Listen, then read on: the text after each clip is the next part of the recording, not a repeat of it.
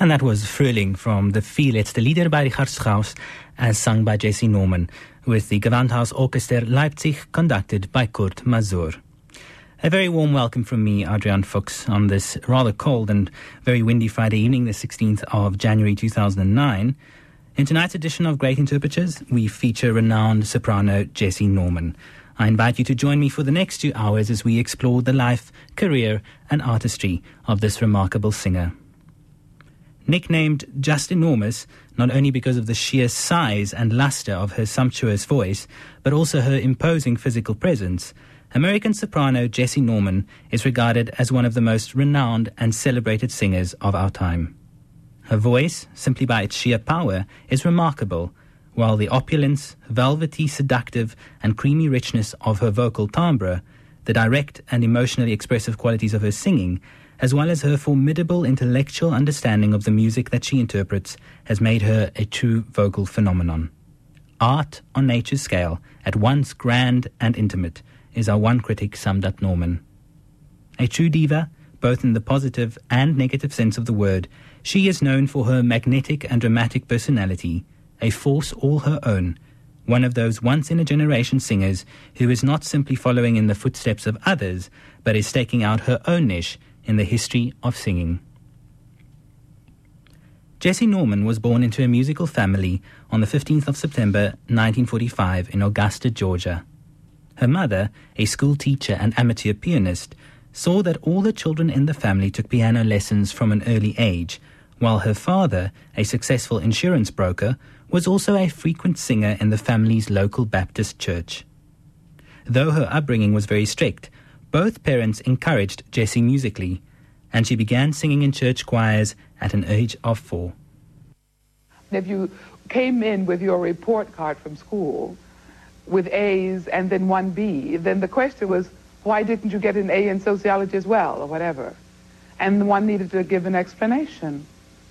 And one was taught to be a part of the community, as well as trying to be um, a, a good person. All sounds terribly old-fashioned, doesn't it?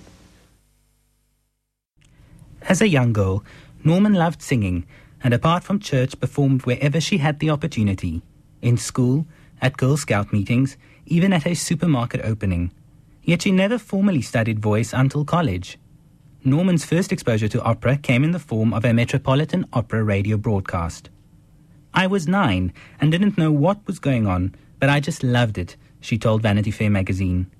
She soon mastered her first aria, Mon cœur s'ouvre à ta voix, in its English translation from Saint-Saëns's Samson and Delilah. Norman's first step toward a singing career, taken at the suggestion of her high school chorus teacher, was to enter the Marian Anderson vocal competition in Philadelphia at age 16. Although most of the participants were much older and she failed to win, Norman received positive comments from the judges.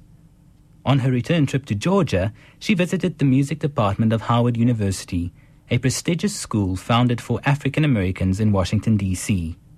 There, Norman sang for Carolyn Grant, who would later become her vocal coach. After hearing Norman's voice, Grant recommended the budding soprano for a full scholarship to attend the university when she came of age. Norman graduated from Howard University with honors in 1967 and went on to complete a summer of postgraduate study at the Peabody Conservatory in Baltimore followed by her master's degree at the University of Michigan in Ann Arbor. While at Michigan, Norman worked with two renowned voice teachers French baritone Pierre Bernac, a famous exponent of the art song, as well as with Elizabeth Mannion. In 1968, Norman entered the international music competition of the German Broadcasting Corporation in Munich, Germany, where she took first prize.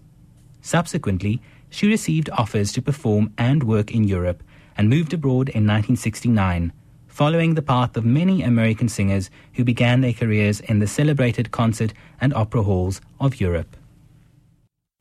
Part of the Jessye Norman mythology is that those Europeans discovered an American star that we on this side of the Atlantic didn't know about. Is that true? Well, it's rather true in that I did begin my career in Europe.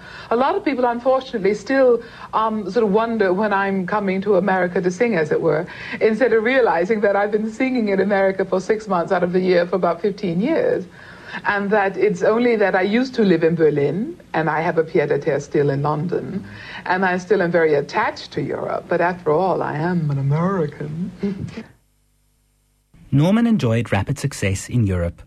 In December of 1969, she signed a three-year contract with the venerable Deutsche Oper in West Berlin and was a sensation at her debut, at the age of 23, as Elizabeth in Wagner's Tannhäuser, a now legendary series of performances that placed the music world at the young American's feet. Here is Dich teure Halle from Act 2 of Wagner's Tannhäuser.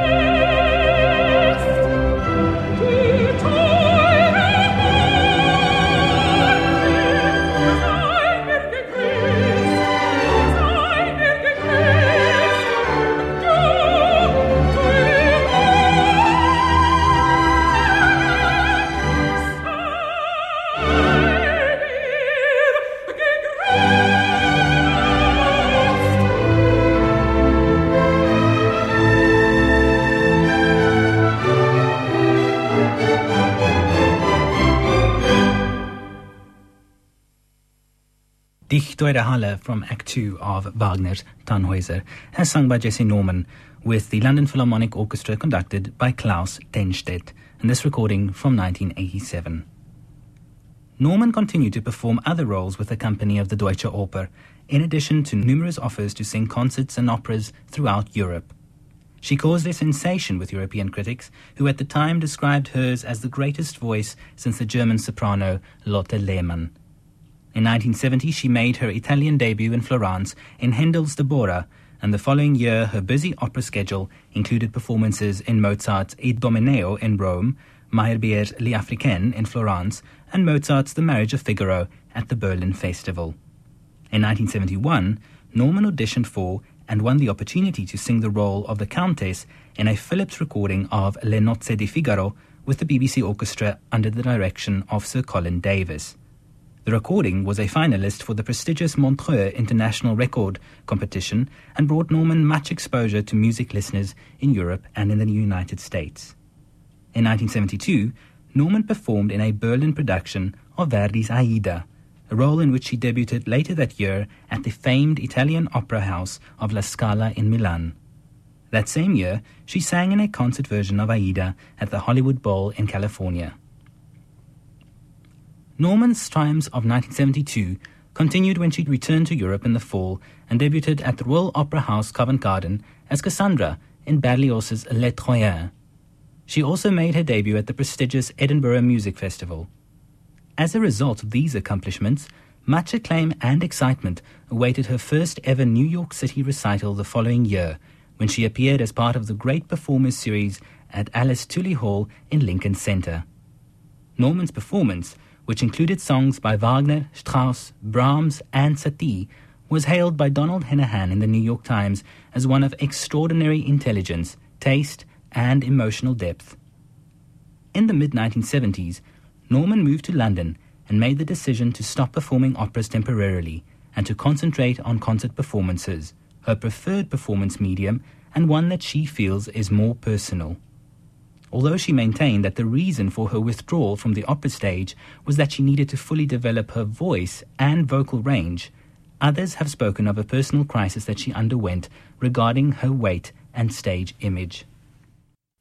You have very carefully guarded a part of your professional life for other than opera, for concerts Mm-hmm. and recitals. Why is that important? Oh, I like very much the immediate contact that I can have with an audience when I'm singing a concert with orchestra or a recital. Because you see, when I'm on stage in the opera, the house is dark.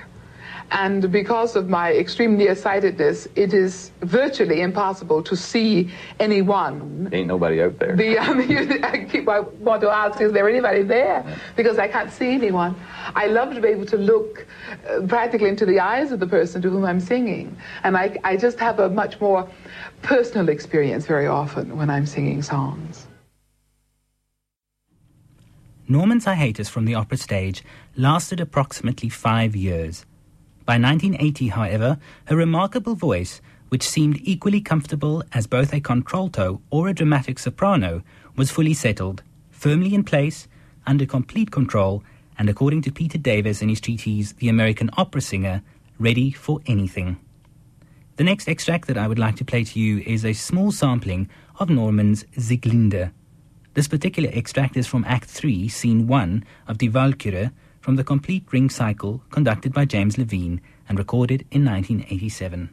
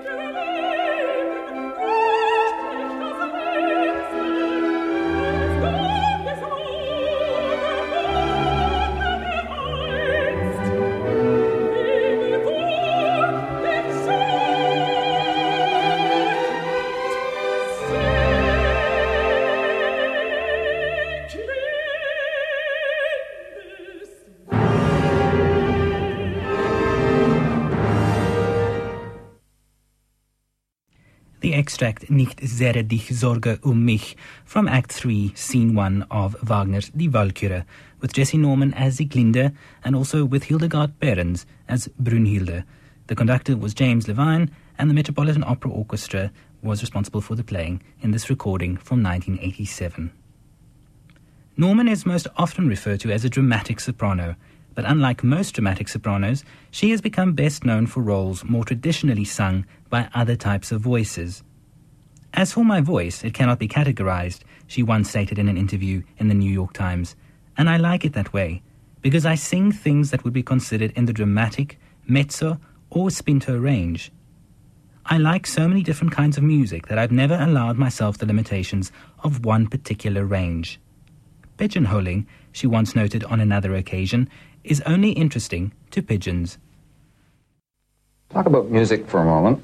Uh, particularly interested in your range, which is an immense one, and the fact that you can sing soprano and you can dip into contralto, and the question that confronts both you and your conductors about where to place Jessye Norman, combination of range and color.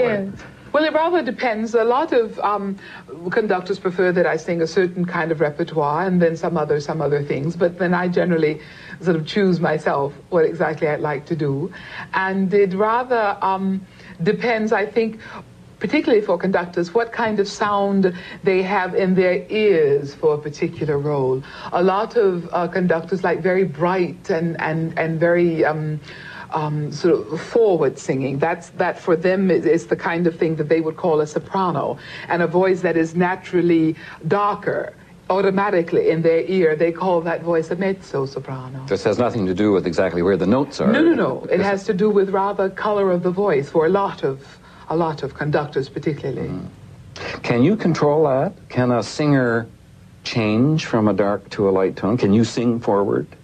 Well, I can certainly uh, change the character of my voice in certain ways, but my basic voice is my voice. And however brightly I might sing, my voice is still um, a darker um, sound because that is that is what it is naturally. So no matter what I might do to it, it still remains very basically what what it is. Some vocal critics assert that Norman is not a dramatic soprano, but has in fact a rare soprano voice type known as a falcon. The falcon voice is an intermediate voice type between the soprano and the mezzo soprano that is similar to the dramatic soprano but more opulent and vibrant with a darker coloration. Let's listen now to Norman's rendition of Brunhilde's Immolation, the finale to Wagner's Götterdämmerung, and indeed the final scene of his majestic Ring tetralogy. The orchestra of the London Philharmonic is conducted by Klaus Tenstedt in this 1987 recording.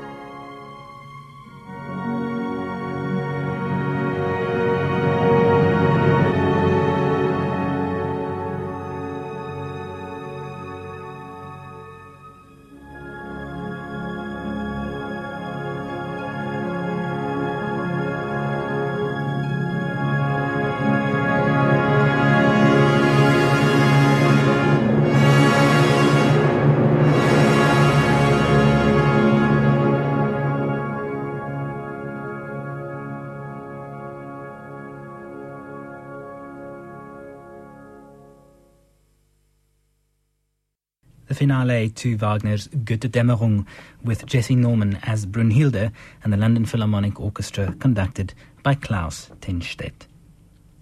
The esteemed critic John Steane feels that Norman belongs to what he terms the soprano mezzo category. He wrote, Norman answers all the vocal requirements of the soprano role she undertakes. As Strauss's Ariadne, she gives a glowing account of the music, arousing no anxieties about range or tessitura. Earlier in her career, she established herself in the affections of record collectors by her performance of Weber's Euryanthe, the voice unequivocally that of a soprano, with a quality which in the search for similes brings about the word cream.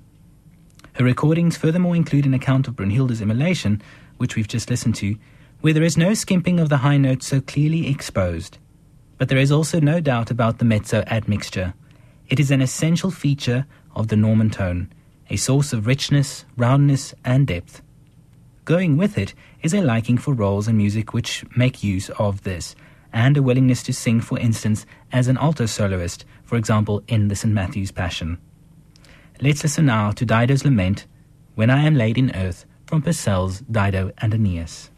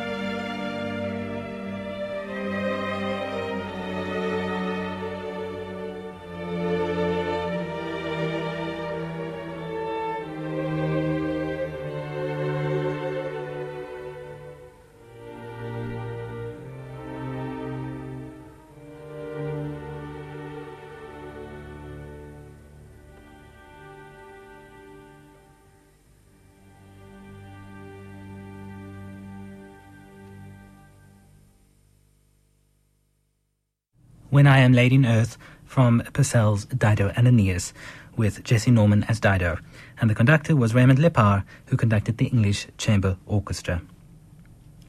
Norman's singing reveals uncommon refinement of nuance and dynamic variety, and in particular, the distinguishing ability to project drama through the voice. Over the years, her technical expertise had been among her most critically praised attributes. In a review of one of her recitals at New York City's Carnegie Hall, New York Times contributor Allen Hughes wrote that Norman has one of the most opulent voices before the public today, and, as discriminating listeners are aware, her performances are backed by extraordinary preparation, both musical and otherwise.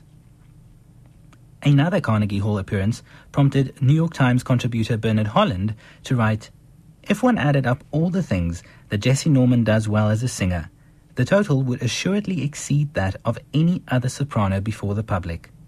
At Miss Norman's recital, tones were produced, colors manipulated, words projected, and interpretive points made, all with fanatic finesse.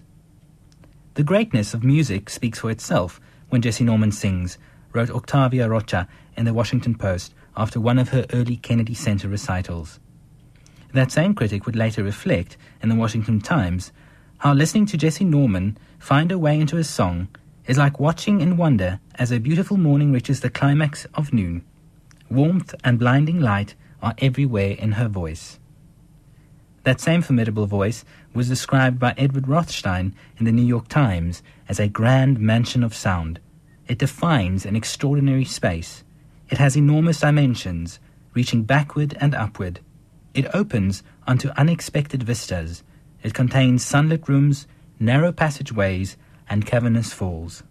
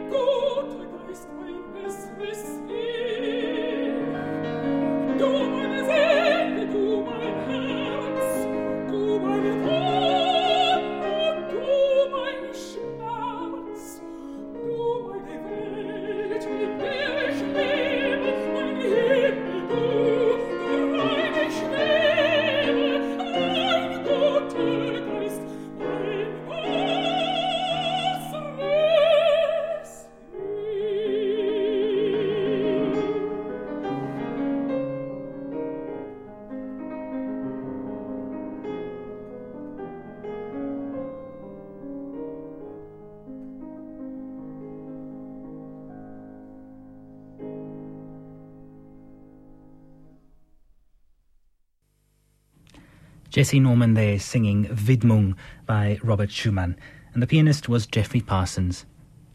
In a New York Times interview, Norman discussed the reverence with which she approaches her work. To galvanize myself into a performance, I must be left totally alone, she said. I must have solitude in order to concentrate, which I consider a form of prayer. I work very much from the text. The words must be understood, felt, and communicated. If you look carefully at the words and absorb them, you're halfway home already. The rest is down to honesty honesty of feeling, honesty of involvement. If a performer is truly committed, then the audience will be the first to know and will respond accordingly. Of course, love is the thing that propels us all. It's what carries us along. That's the fuel. As someone who came from such a, a warm and loving and supportive family, Uh-huh. you've chosen to, to remain single. Mm-hmm. Why? But that doesn't mean I'm lonely. no, it doesn't. That just means that. I'm not married. Is it because the likelihood that any mere man would just be a weakling in your presence? Well, I could never be in love with just a mere man. Norman returned to opera in 1980 in a performance of Strauss's Ariadne auf Naxos in Hamburg, Germany, and in October 1983 made her long-awaited Metropolitan Opera debut in the opening night of its gala centennial season as Cassandra in Berlioz's Les Troyens. Norman shone among the star-studded cast, as the New York Times' Henahan wrote in his review. Miss Norman is a soprano of magnificent presence who commanded the stage at every moment, he declared. As the distraught Cassandra, she sang grippingly and projects well, even when placed well back in the cavernous sets. Met audiences were privileged to later also hear Norman as Dido in Les Troyens on two further occasions, and then she sang both roles in the same evening. Here is a live recording of the aria Malheureux Roi from Berlioz's Les Troyens, recorded in October 1983 on the occasion of Norman's Met debut. James Levine conducts the Metropolitan Opera Orchestra.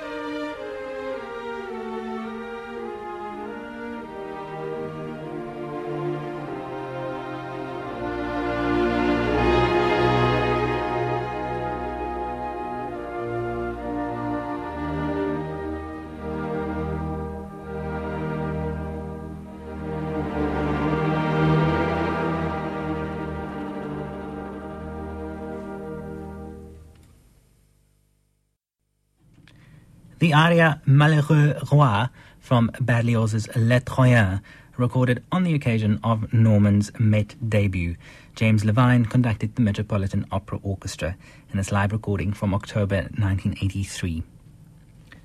Of the many real life stories associated with Jessye Norman, one of the more interesting concerns Alain, the obsessed French fan who would travel by third class rail across Europe to see her perform. So devoted an admirer was the Paris telegraph boy that the filmmaker Jean Jacques Beineix loosely based the 1981 film Diva on his life. Instead of seeing him as a stalker, as some celebrities might, Norman embraced his support, but forming a deep platonic performer fan relationship. She once even described Alain as an important figure in her life. He was one of those people you thought about on a concert day when you were not sure how you were going to be able to get out of bed, much less perform. You were feeling too unwell, Norman told the Associated Press in a tribute shortly after his death. But you thought, Elaine was going to be there, and so I'm going to make an effort. Jessye Norman, one of the movies that I keep looking at again and again because I get refreshed by it all the time is Diva, the story of a, uh-huh. a Paris telegraph boy who becomes so bewitched by an opera singer Yeah. that he steals a recording of her voice and steals her dress and mm. unleashes a whole thriller. Yes. I'm told that there was such an opera singer and Yes. such a telegraph boy. Yes, well, the opera singer's still around. I'm afraid we lost the telegraph boy. He unfortunately died, but he did exist and he was very ardent. And how he ever afforded to come to the number of performances just of mine that he attended, I shall never know because he certainly made no money doing that kind of job. Did you ever meet him? Yes, I did. I knew him very well. Well, he was a great friend. Did he ever steal your dress or No, he record your voice? didn't. No, he only pure brought me flowers. Although Norman has had great success performing in full scale opera productions, her formidable physical stature has somewhat limited her choice of stage roles, and she has increasingly directed her opera singing to condensed concert versions. A standard in her concert repertoire has become Isolde's Liebestod, literally translated as Love Death, the finale from Wagner's Tristan und Isolde. In 1989, Norman's performance of the Liebestod with the New York Philharmonic at its season opening concert prompted the New York Times critic Donald Henahan to write Although she has never sung the complete role on any stage, she has handled this fearsome 10 minute challenge with increasing vocal authority and dramatic insight. Hers is a grandly robust voice, used with great intelligence and expression. Here is Jessye Norman singing Isolde's Liebestod.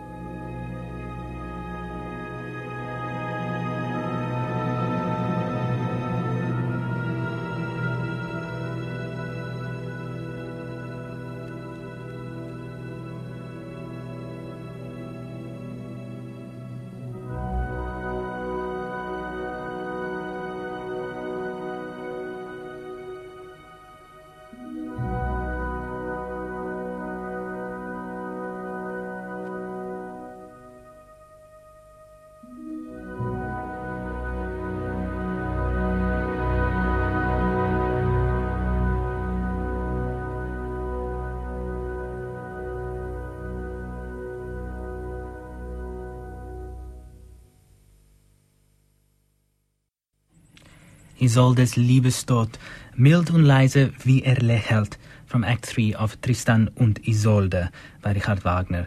And that, of course, was Jessye Norman with Klaus Tenstedt conducting the London Philharmonic Orchestra in that 1987 recording. As far as her choice of repertoire was concerned, Norman consistently followed her own instincts and interests more than the advice of her teachers or the requests of opera houses in seeking out musical works that she felt were most suited to her vocal skills. This tendency very often put her at odds with artistic managers and opera house management. According to Peter Davis, Norman's choice of roles would certainly always showcase her as the centerpiece of a genuine occasion. Her diverse choice of repertoire included such lesser known works as Rameau's Phèdre, Gluck's Alceste, Janacek's The Makropulos Case, Poulenc's one act opera La Voix Humaine, and even a one woman theatre piece conceived by avant garde director Robert Wilson called Great Day in the Morning, based on Norman's repertory of spirituals. Other of Norman's diverse projects have included her 1984 album, With a Song in My Heart, which contains numbers from films and musical comedies, and a 1990 performance of American Spirituals with soprano Kathleen Battle at Carnegie Hall.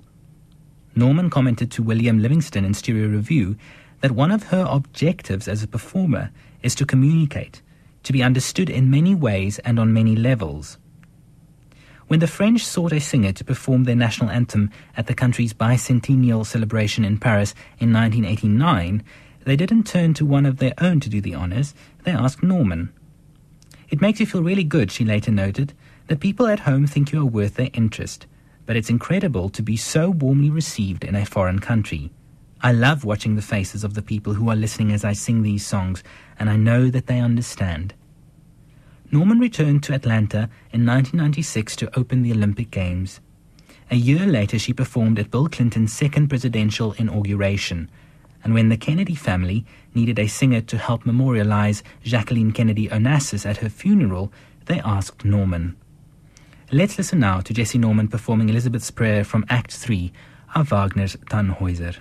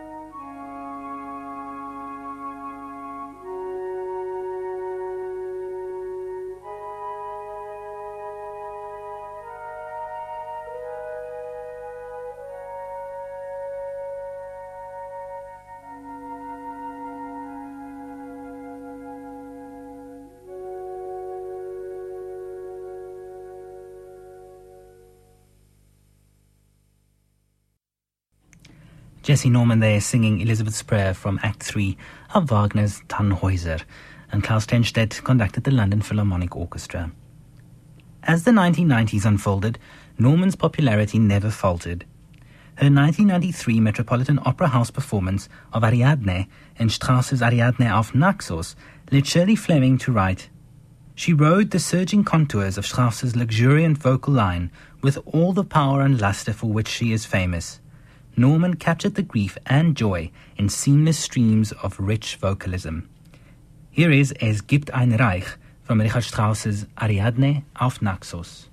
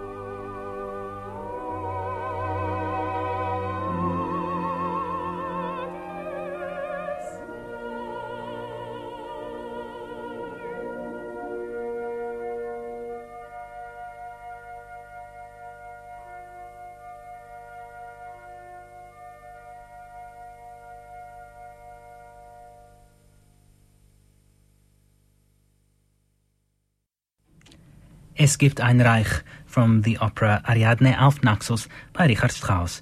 And that was, of course, Jessye Norman there singing the role of Ariadne, with Kurt Masur conducting the Gewandhaus Orchester Leipzig in that 1988 recording. Norman's efforts during the 1990s nonetheless incited some displeasure among stagnant critics, in particular regarding her selection of roles. Ironically, among the most harshly criticized was her long awaited 1993 recording of Salome, featuring Seiji Ozawa and the Dresden State Orchestra, which was held back and only released five years later on the Philips label. Norman had often been accused of being an old fashioned, ego driven diva during her career, and many felt that her diva persona was beginning to dominate, even obliterate, the music. As the years passed, Norman's grandezza increased alarmingly until even her most ardent fans were put off by a performing persona that eventually degenerated into empty pretentiousness and posturing, Peter Davis noted. Her performances became ego trips, almost religious rites, with Norman as the officiating high priestess. When encountered off stage, she also seemed like a diva descended from another planet, couching her conversation in what was variously interpreted as an outrageously affected British pronunciation. The critic's legitimate question, asked one interviewer, finally exasperated after wondering what to make of an increasingly unreal creature, is whether the artifice necessary to sustain the outer shell will also lock up the characters a great artist must develop on stage. Somewhere along the way, you stopped being the kid from Augusta and became a full-fledged diva. Oh, what does that mean? What would you tell me what it means? It isn't always, and I must point out, a compliment to be called the diva. That's right. No. It's often not a compliment. Often not a compliment. It suggests Someone who's a bit sort of difficult to be around and who's a little bit too demanding and just a little bit sort of a little bit selfish, yeah. But of course, those things do not apply to me. Grander than life, oh, Grander than life, I don't know. Maybe that applies to me. excessive. Excessive, yes, I admit it, yes. So you're you're all of those things. You're a diva. Well, I'm, I'm some of those things. I'm not all of them. I'm the good part. In recent years, Norman has musically branched out beyond opera, performing the sacred music of jazz great Duke Ellington and recording a jazz album entitled I Was Born in Love with You with French composer Michael Legrand in 2000. The work demonstrated Norman's agility as a singer, and critics lapped it up. She doesn't really swing, and the music is more high class slushy cabaret chanson than jazz as such, but it's a fine album all the same, and a perfect high camp soundtrack, a critic for The Independent wrote. Norman has said that she was always a fan of jazz. I think I have grown into it, she said. I'm really happy to do it, and I'm going to do more of it.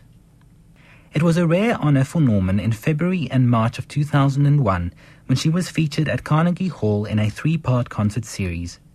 With James Levine on piano, the concerts were a significant arts event, complete with an 80 page program booklet featuring a newly commissioned watercolor portrait of Norman by David Hockney. On March 11, 2002, Norman was given the honor of performing America the Beautiful at a memorial service unveiling two monumental columns of light at the site of the former World Trade Center as a memorial for the victims of the September 11th, 2001 terrorist attacks in New York City. One of my favorite compositions by Wagner is certainly the first Lied from his Wesendonck Lieder, entitled Der Engel. Here is Jessye Norman's performance of this Lied, recorded in 1975, with Sir Colin Davis conducting the London Symphony Orchestra.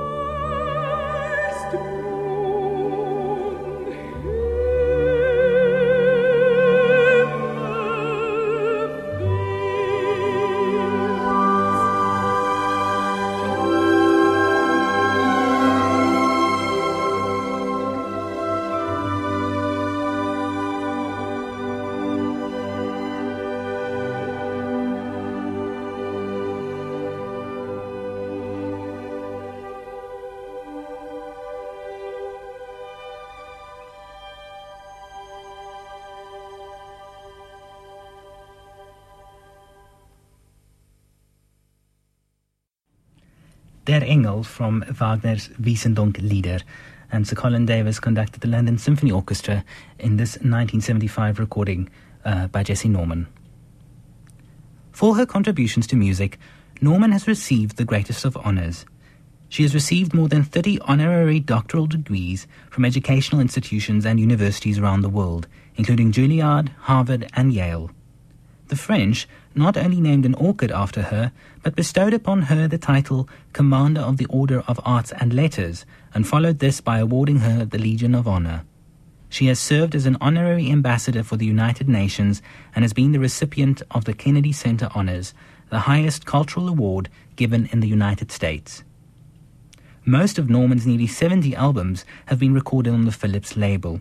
She has won a Grammy Award, a German Phono Award, and London's prestigious Gramophone Award, among other honours. In 2006, she received the Grammy Lifetime Achievement Award. Spirituals, the songs, the church songs of your childhood. Yes. You still sing them. They have oh, great appeal. yes, absolutely. Everybody loves them. Everybody in whatever country. It doesn't matter what the native tongue of my audience is. They've heard the spirituals before, and they want to hear them again, and they want to hear them out of a black mouth. He's got the bees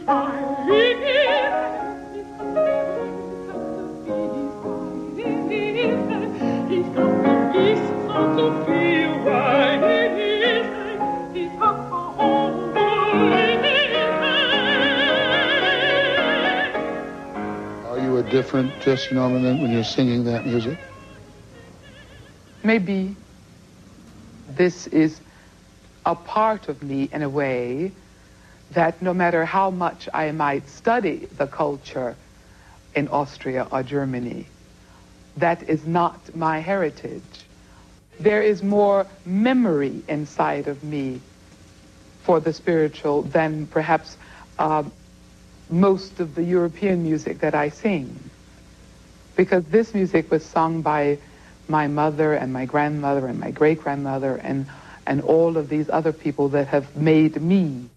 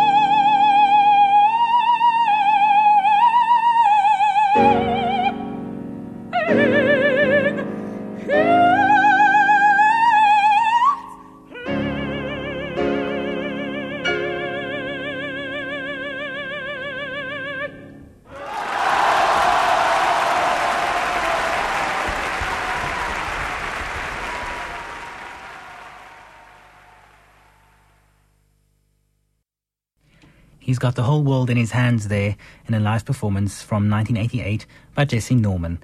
The pianist was Geoffrey Parsons. Norman is also a tireless helper and fundraiser for charities, most especially the Girl Scouts and groups working with children who have AIDS. So much so, in fact, that at one point she jokingly referred to singing as her night job. Several years back, she was named an honorary lifetime member of the Girl Scouts. Ever since, she has been a tireless cookie saleswoman for the group, peddling thin mints, peanut butter sandwiches, and shortbread cookies from the back of her chauffeured car. During a good year, Norman and her staff are said to sell as many as 2,000 boxes. I get the chipmunk and the stuffed bear and the patch and everything, just like the 10 year olds, Norman recently told an interviewer. I'll sell cookies to anybody, anywhere. On the street, from the back of my car, you name it. In attempting to describe the impact Norman has made on the music world, a Washington Post critic once wrote There's nobody like her, never was, and probably never will be. In trying to describe Norman's artistry, a critic inevitably finds himself falling into the lamest of cliches oceanic power, force of nature, larger than life presence, and so on. But in Norman's case, all of the cliches ring true. This gigantic woman with a gigantic voice is one of a kind. Posterity will envy us for having her in our midst. Norman said not too long ago that she simply would like it to be that it made a difference to some people that she came and went, that she was here.